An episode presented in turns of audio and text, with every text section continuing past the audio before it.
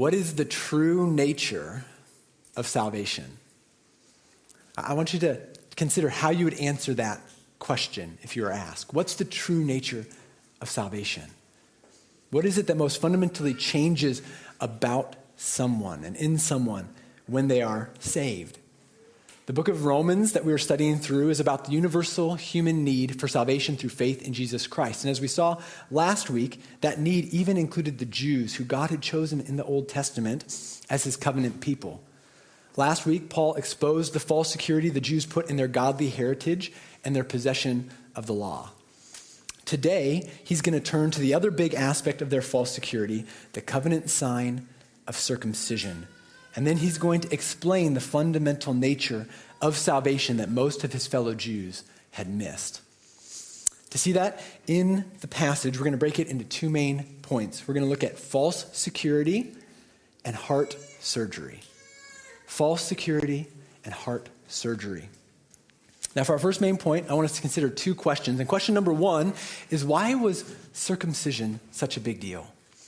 Why was circumcision such a big deal? It was so highly valued by the Jews that it's almost impossible for us to grasp how provocative and offensive Paul's statements would have been in this passage to, to some of his original hearers.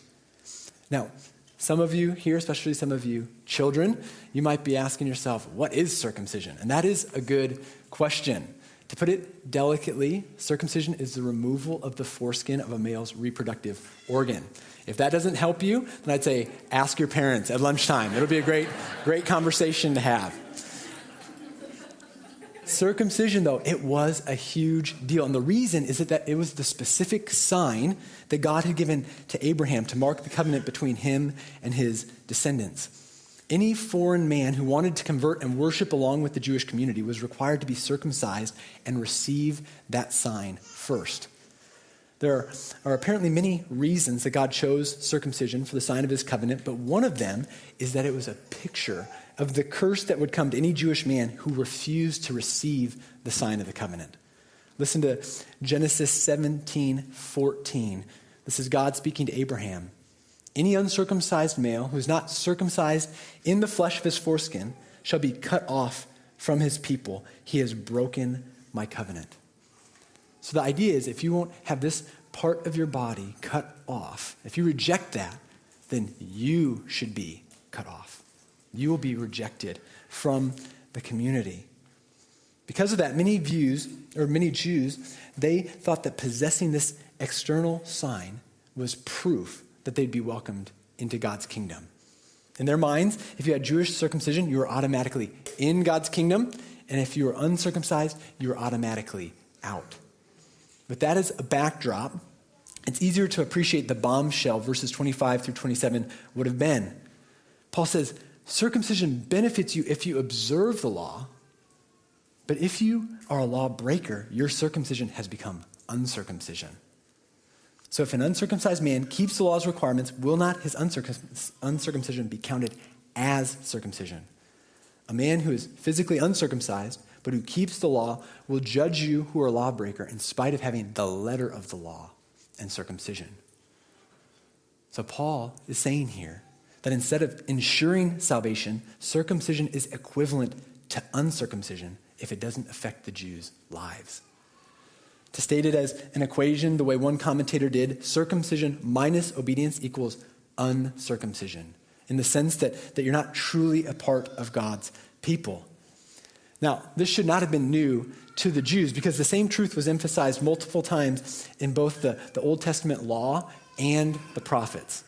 For the sake of time, I'll give you just one example from Jeremiah 9. Behold, the days are coming, declares the Lord, that I will punish all who are circumcised and yet uncircumcised. All the house of Israel are uncircumcised of heart. So, th- just this one verse is clear that the outward, external sign, that wasn't going to protect you from punishment, from God's wrath. And so, verse 26 is completely consistent with the Old Testament teaching on circumcision. However, the rest of the passage, it introduced a new and radical thought to the Jews, and that is that uncircumcised Gentiles, that many of them despised and looked down on, those Gentiles would sit in judgment over them someday if they kept the law and the Jews didn't. That this was a horrifying thought in the minds of the Jews. And to put it as an equation again, uncircumcision plus obedience equals circumcision, or evidence that, that one is truly a part of God's kingdom. The implication is that it didn't matter before God if one was circumcised or not. This is exactly what Paul says in 1 Corinthians 7 19 in the New Testament. He says, Circumcision is nothing, and uncircumcision is nothing. But what matters is the keeping of the commandments of God. Now, for most of you, probably most in, in our culture, the first statement there is not controversial. Like most people, they're not waking up wondering, like, am I okay with God? I haven't been circumcised. Or vice versa. Like, I am circumcised, I'm, I'm good to go. That's not the way that we think. But it, it hits closer to home if you just change one thing replace circumcision with baptism. See, there are millions and millions and millions of people around the world that believe if you've been baptized as a baby or baptized at some point in your life, then you are good with God.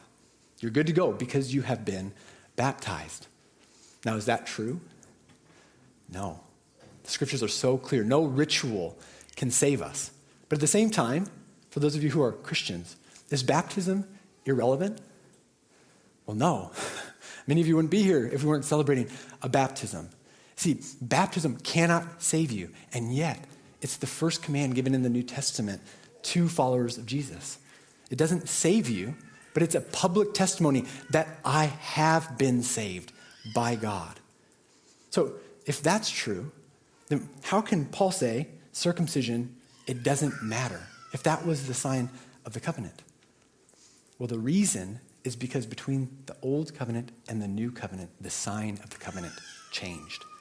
In the old covenant, the sign was circumcision for all the Jewish males, but in the new covenant, the sign is for men and women, all those who are followers of God, all those who know God. So it, it was important both in the Old Testament and then in the New, the New Testament. The Old and New Covenant, the sign of the covenant is a big deal because it identifies who are the people who are following God, who, who are the people who represent God on earth. And so both rituals assumed a commitment to obedience, and Paul, in this passage, he implies that obedience is the greatest evidence that one belongs to God. Now that brings up our second question, and it's probably already nagging in some of your minds, and that's the question Does anyone actually keep the law? doesn't even actually keep the law's requirements, like Paul mentions in verse 27. Most evangelical Christians, probably most of you, would answer, No, of course no one keeps the law.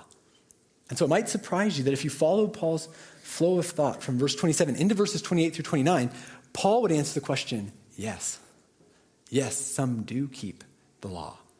Verse 28 begins with the connecting word for, which explains the grounds on which an uncircumcised individual keeps the law. And so this isn't just a hypothetical scenario. Paul says there are people who truly keep the law, or more literally, that word is fulfill the law. There are people who fulfill the law. Now, this is an aspect of the gospel we considered two weeks ago, but it's often overlooked in our culture, and that's the reality that Christians obey Christ. Now, do Christians perfectly obey Christ? Of course not. Paul would be the first to say, no, no way. But at the same time, the Bible claims that true Christians, they have lives that are changed and characterized by a desire and a pattern of obedience to Christ. For example, Romans 8, later on in the book, Paul says, For what the law could not do, since it was weakened by the flesh, God did. He condemned sin in the flesh by sending his own Son in the likeness of sinful flesh as a sin offering, in order that the law's requirement would be fulfilled in us who do not walk according to the flesh, but according to the Spirit. Did you see that? The reason the Son came, the reason the Son was a sin offering is that the law's requirement would be fulfilled in us, in believers who walk by the Spirit. Jesus, now, the, what are the, the law's requirements? That's the next question. What's the law's requirements? Well, Jesus summarized all the law in one word love. He said, The law is fulfilled if you love God and you love your neighbor. Galatians regularly highlights this theme of the law being fulfilled by love in the life of a believer. Right after condemning those who try to be justified or saved by circumcision in the law, Paul says, For in Christ Jesus, neither circumcision nor uncircumcision means anything, but faith working through love. A few verses later, he says, For the whole law is fulfilled in one statement love your neighbor as yourself. So, those who love their neighbor, which in context is primarily other believers in Christ, it says those individuals, they fulfill or they keep the heart of the law. I could give more examples, but here's a final one from Galatians 6 2. Carry one another's burdens. In this way, you'll fulfill the law of Christ. You see the, the theme here of love? Salvation is more than just a get out of hell free card. Instead, it's all about coming into a relationship of love with God. And that relationship is intended to produce a supernatural community of people who genuinely love God and love one another. Now, question, again, probably many of you are thinking is where does that come from? What, what produces that type of life that is so un, unnatural and foreign to us in our flesh? And the answer is in our second main point heart surgery. Heart surgery. Look again at verses 28 through 29. See, here Paul, he, he explains both how the, the circumcised and uncircumcised have the ability to fulfill God's law and can be recognized as part of the people of God. He says, For a person is not a Jew who's one outwardly, and true circumcision is not something visible in the flesh. On the contrary, a person is a Jew who's one inwardly. And circumcision is of the, is of the heart by the Spirit, not the letter. That person's praise is not from people, but from God. The Pharisees and most of the Jewish nation, they had turned the law into a system that was consumed with the external. That's what Paul means when he says that they have the letter of the law. For example, listen to, to what Paul says in 2 Corinthians 3 6. It's very similar. It says, He, God, has made us competent to be ministers of a new covenant, not of the letter, but of the Spirit. For the letter kills, but the Spirit gives life. Since I'm on a roll this morning with equations, let me give you one more, okay? Here's another equation to summarize what Paul is saying here the law minus the Spirit, the Holy Spirit, it equals the letter of the law. The idea is that when you have when you have God's law, but you don't have God's spirit, it, it's reduced. What we do is we reduce it to just the external expectations, and we miss the whole point of the law. We miss the spirit of the law. Another way I've heard this illustrated before and found helpful is that when our flesh, when our sin nature, when it meets the law without the Holy Spirit, it creates a ladder. I have a picture here, and the idea is that when we hear the law, if we don't outright reject it, what we do in our, in our flesh is we turn it into a ladder to try and climb our way to God, to work our way to God by our obedience. We tend to, to put our, our confidence in ourself and in our own in our own morality. I think the reason we do this, the reason we reduce the law to the external, is similar to the Pharisees. Then we can feel in control of our lives. We can feel in control of God. If I do these good things, then God, He owes me certain things back. I think we do that because it, it feeds our pride. We can feel superior to others, depending on how well we feel like we are keeping the external requirements. Do any of you struggle with reducing God's law to the external? I do. I know I do. And that can happen in many different ways. You know, it can be as simple as what I said earlier the person who thinks, I've been baptized, I'm good with God. It can also be church participation. People think, I go to church every single week. I take communion every single week. I'm even a church member. Of, of course, I'm a Christian. In a church like ours, there could also be a, a temptation to maybe put your confidence in your discipline, your Christian disciplines or service. How often you read the Bible, how well you know it, how often you're involved in community group or involved in serving others, even outreach to others. You can put your confidence in that. How many people do I invite to church? There are all kinds of different ways that we can put the focus on the external and have a false security in that, to build our identity in that. Now, we know that the law was never focused primarily on the external. We know that from a lot of different ways, but even just the Ten Commandments. When most people think the law, they think the Ten Commandments. Well, what's the first of the Ten Commandments? God said, You should have no other gods besides me. That's internal. The law was always concerned first and foremost about love and worship of God. And yet, as you follow the storyline of the Bible, it proves that no human being loves God naturally. We don't love God naturally, and instead, what sin does is it bends us inward. Instead of looking to life from God, we look to life from in ourselves or in, in our circumstances. You know, this all brings us back to, to Romans chapter 1. All humanity exchanged the truth of God for a lie, and because of that, we worship and serve created things rather than the Creator. Remember humanity's deepest problem? We said in Romans 1 that the heart of the problem is a worship problem in the heart. The Jews focused on the external instead of the heart. It led to a failure to recognize that, that salvation, it begins internally.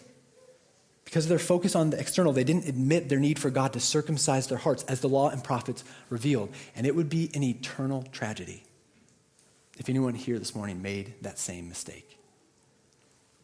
The big idea of this passage is that true salvation requires God to do a supernatural work in your heart by his Spirit. If you're taking notes, I'll give that to you again. True salvation requires God to do a supernatural work in your heart by his Spirit.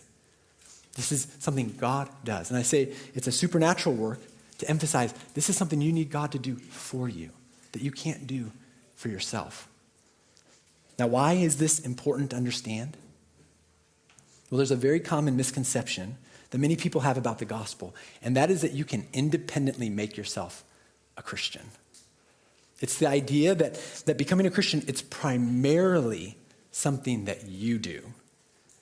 This could be as silly as, as saying, well, I just got on Facebook and I changed my profile, Christian now. Tattoo, John 3.16, Christian, right? like those are obvious, you know, we, we kind of laugh those off. But what about an altar call? walking down the aisle. Someone shares the gospel. Did, eh, did you raise your hand? Even the sinner's prayer. I'm going to say a prayer. Now, have people been saved by saying the sinner's prayer? Of course. And walking down the aisle? Of course. But the danger is the idea that we are the ones who make ourselves a Christian. Instead of seeing those as, as ways that we respond to the gospel. Now, don't misunderstand me. We are commanded to repent. We are commanded to believe. Our will is involved in responding to the gospel. But what we need to understand is that salvation is first and foremost about what God does in us on the inside, not what we do on the outside. One of the many passages that highlights this is Ezekiel 36. In this passage, God is promising He's going to bring His people who are in, ex- in exile back into the land. And then He gives them all of these incredible promises as well. He says, I'll also sprinkle clean water on you, and you will be clean. I will cleanse you from all of your impurities and all your idols. I'll give you a new heart and put a new spirit within you. I'll remove your heart of stone and give you a heart of flesh. I'll place my spirit within you and cause you to follow my statutes and carefully observe my ordinances. This passage is almost certainly the one Jesus had in mind when he talked to Nicodemus about the need to be born again or born from above. And I want you to notice who's the main actor in this passage. God says, I will sprinkle clean water on you. I will cleanse you from all of your impurities. I will give you a new heart. I'll remove your heart of stone. I'll place my spirit within you. Five times in three verses, God says, I am going to work. I'm going to work in you. Notice also that we need both the water and the spirit. In verse 25, the water is not just the forgiveness of our sins, it's the cleansing from the sin and the source of those sins idolatry. This section has been all about idolatry and the power that it has on us. We need something to help break the power of idolatry in our lives. And what we need is the power of God. Now, how is that accomplished? Well, verse 26 tells us we need God to give us a new heart and a new spirit. How does God do that? Well, it's by taking our heart of stone and giving us a heart of flesh. Think about that picture for a moment. What does a heart of stone refer to? Well, it refers to something that's hard. It refers to something that's lifeless. Stone is lifeless. It refers to something insensitive to God, a heart that doesn't love Him or worship Him or desire to obey Him. And God promises, I can take that heart I can give you a new one, a heart of stone, and give you a heart of flesh. Now, the word flesh here is different than the New Testament word for flesh. It's not referring to the sin nature, but to something soft and something alive, something that's sensitive to God. But that makes total sense. If, if the heart of humanity's problem is a worship problem, problem in our heart, then what do each one of us need? We need a new heart. That's what human beings need. We need a new heart. And that's what God promises to give us. But how does He do it? Verse 27 by placing His Spirit within us. Isn't that amazing? God says, I will place my Spirit within you. That's how you get the new heart that you need. It's by the indwelling of my Spirit. And what does that produce? It says, those who follow him and carefully obey his commands. In other words, people who fulfill the law to love. What each human being needs then is spiritual open heart surgery. We need God to change us on the inside and give us a desire to worship and obey him that we don't have and that we can never manufacture on our own. This is the true circumcision Paul references in Romans 2, and I want us to, to see how Paul describes it. First, it's an internal work of God. According to verse 28, true circumcision is not a physical procedure done on the body. It's not done by human hands. It's one that God's Spirit does in our inner world. Again, we see that the true nature of salvation, it's internal. It's this spiritual open heart surgery. Now, to illustrate our, our need for God to act in salvation, consider this question Can someone perform open heart surgery on themselves? Now, I'm not a doctor, but I did stay at Holiday Inn last night. Just kidding. I, I did do two minutes of Google research, and I feel confident making the claim that you can't perform a successful open heart surgery on yourself. You can definitely try it. People have tried some crazy things. People have tried a lot of crazy self surgery. You could try it, but if it's going to be successful, you need someone else to do it. You need someone else to perform it on you. And in the same way, have you ever realized that you need God to do surgery on your heart? Have you ever realized that? Have you ever realized you need His Spirit to work in your inner world and give you new spiritual life? This is why Paul says in Galatians 6:15, "For neither is circumcision anything nor uncircumcision, but a new creation." The external sign of the old covenant, he says, that doesn't matter at all anymore. What matters is a new creation. Becoming a Christian is far deeper than any external ritual like baptism or a lifestyle change like becoming a member of a church. It involves being born again to a new life with God by his Spirit. Now, the, the sign of circumcision, another aspect of it is that it was meant to be irreversible. And I think that's one of many arguments that points to the reality Christians can't lose their salvation. It's not something that you can lose if you're genuinely a Christian because it's a work that God has done within you. Now, what is the evidence that Paul points to that someone has experienced this open heart surgery, that someone has been saved by God? Well, based on verses 26 through 27, it's clear that a Christian will have a new life of obedience. As we mentioned earlier, that's not going to be perfect, but there is going to be a genuine desire to fulfill not just the letter of the law, but the heart of the law. It's going to, to produce a new life of love within a believer.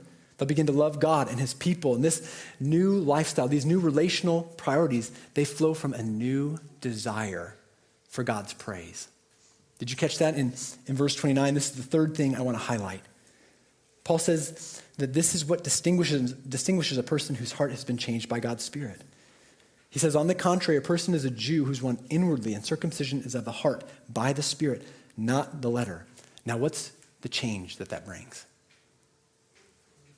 Paul says, that person's praise, the person with the circumcised heart, their praise is not from people, but from God.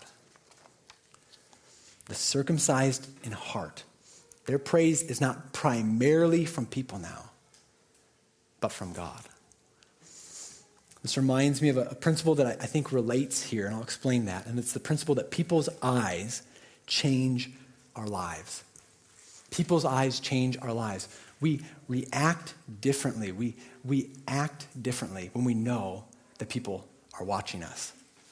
One ridiculous example of this is have you ever been driving? This happened to me recently. I was driving and I was turning left and I saw someone just digging in their nose for like a booger. And I'm like, wow. you know, like, whoa, you would not, you would not do that if you're just sitting here in church with us, right? Now, some of you maybe have done that too. But the idea, we, we act differently when people, we don't think people are watching us. That's a ridiculous example, so let me give you another ridiculous example. Probably most of you have heard about Travis Kelce and Taylor Swift, their relationship, or at least their, their supposed relationship. There's people who think that, that that's all just hype. Because Travis Kelce, he is a famous football player for the Kansas City Chiefs. Taylor Swift, obviously very, very famous, but their relationship has made them both much more popular, and the NFL loves it. The NFL is getting all kinds of publicity. And a couple weeks ago, uh, they even showed a stat that they're keeping track of how Kelce performs with Taylor Swift in attendance and then left to his own devices. it's amazing. Now, for the record, I don't think that her attendance probably affects his play very much, but it does highlight this principle that all of us can appreciate, and that is that eyes change our lives. When people are watching us, it, cha- it changes how we live, especially when it's people you respect. When you're around someone that you really respect, it affects the way that you act. And this is the tie in here to verse 29. Verse 29 is a concise and very precise statement about what distinguishes those who claim to be the people of God from those who are truly His. Whether it's an ethnic Jew versus, versus a true Jew in this passage, or a professing Christian and a true Christian in our context, the biggest internal difference that Paul points out here is whose praise do you desire the most? Whose praise do you desire the most over time? Salvation produces a radical Godward reorientation of someone's life. He becomes the gravitational center where we want to, to please Him. He's the one that we, we desire to please the most. And to, to see this in contrast, just think again about the Pharisees. Now, they were intensely devoted to memorizing and studying the scriptures. They were so zealous about all the rituals and external commands and traditions. But why? Jesus said in Matthew 23, they love the praise of men. They love the praise of men. That's what motivated them. They loved the respect and honor that their religious lifestyle brought them. They praised God with their mouth, but Jesus said their heart is far from Him. Their heart is far from Him. May God protect us as a church that that would not be true of us. Listen to Jesus diagnose this problem in John 5. He's addressing the Jews here who are trying to kill him. He says, I do not accept glory from people, but I know you, that you have no love for God within you. I've come in my Father's name, and yet you don't accept me. If someone else comes in his own name, you will accept him. How can you believe since you accept glory from one another, but don't seek the glory that comes from the only God? Verse 44, I think, is a haunting question. How can you believe? because you accept glory from one another, but you don't seek at all the glory that comes from the only God. It's a haunting question because all of us, to different degrees, we struggle with people pleasing. It's haunting in that sense, but it also gives us a clue to our only hope. How can we be freed from the fear of man? How can we be freed from being dominated by worrying about the opinions of others? If we can't save ourselves and need God to change us and give us hearts that desire to please Him, are we just helpless? Are we hopeless? Well, the answer is yes and no. Yes and no. We are helpless and hopeless if we seek to save ourselves. But there is hope because God is gracious and He desires all men to be saved and to come to the knowledge of the truth. We're helpless on our own, but God provided a way to both save and sanctify those who believe. That's the connection to verse 44. Those who believe, they can be saved, they can be changed. But what do you have to believe? Well, remember what I said at the start that those who rejected the sign of the covenant in the, in the Old Testament, they were to be cut off from God's people. Well, Jesus was circumcised on the eighth day, the way the law commanded. He was the only person to perfectly keep the entire law. He fulfilled both the letter of the law and the spirit of the law. He perfectly loved the Father, he perfectly loved others. Jesus deserved only glory and honor and blessing. And yet, Jesus willingly chose the disgrace and the agony of the cross. He chose that knowing that he would be cut off from the Father's loving presence. Jesus died for my sin. He went to the cross to pay for all of the times that I fail to love God and others, all the times that I seek the praise of men instead of the praise of God.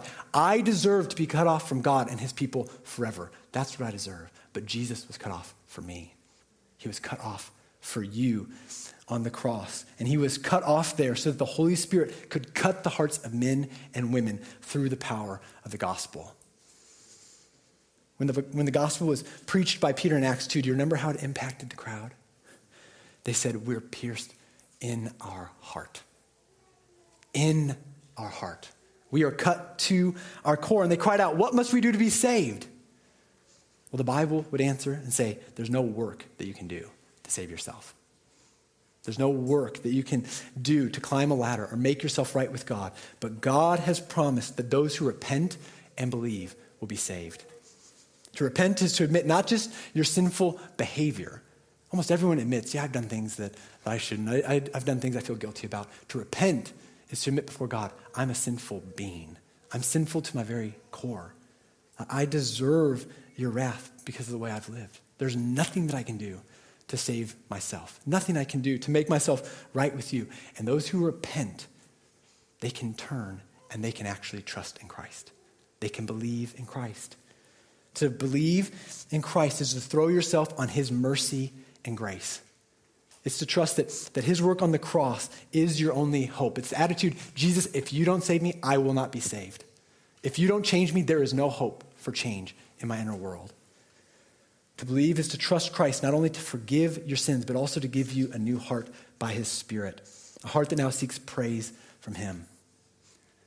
So, this message is not just for those who need to be saved, it's a message that continues to change us as Christians as we praise God for the gospel, we'll see God continue to change where we seek to find glory and praise in our souls.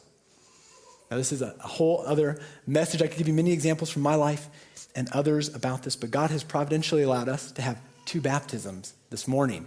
And so, in a couple minutes, you're going to have a, chance to hear the testimony of two believers whose hearts have been internally changed by the power of the gospel. So, right there, let's go ahead and close the, the, the message in prayer. Lord Jesus, thank you so much. Thank you so much for your word. Thank you for how it does, it does expose us. It does expose our hearts. And God, I pray for each one here. I pray that, again, your spirit would take these truths and apply them to each one. If there's any who've never recognized their need for forgiveness, their need for what you did for them, if there's any whose faith has been in their own works, and God, help them this morning to turn to you. Help them to believe in you. And God, for those here who do know you, protect us, God, from, from God, unhealthy introspection. God, it, it is easy to be discouraged when we look in and we see how we, as believers, still struggle with the fear of man. God, how we, we don't love you the way that, that we want to, the way that we should. But Jesus, we thank you that, that in many ways that's the point of the cross. And we thank you, God, that, that as we remember your grace, as we remember the gospel, I thank you that's the thing that, that stirs up our hearts afresh. That's, the, that's what gives us the courage, Lord, to, to obey you and to seek praise from you, even, even if that might be misunderstood from others. Even if that, that would uh, potentially hurt our reputation in the eyes of others, I thank you it's your, your gospel, it's remembering what you've done for us that gives us the motivation, God, to obey you anyway, to seek the, the praise that comes from you, the praise that will last forever. And so, God, we do trust you, Lord, to work in each one's heart here. And we pray this again in your great name. Amen.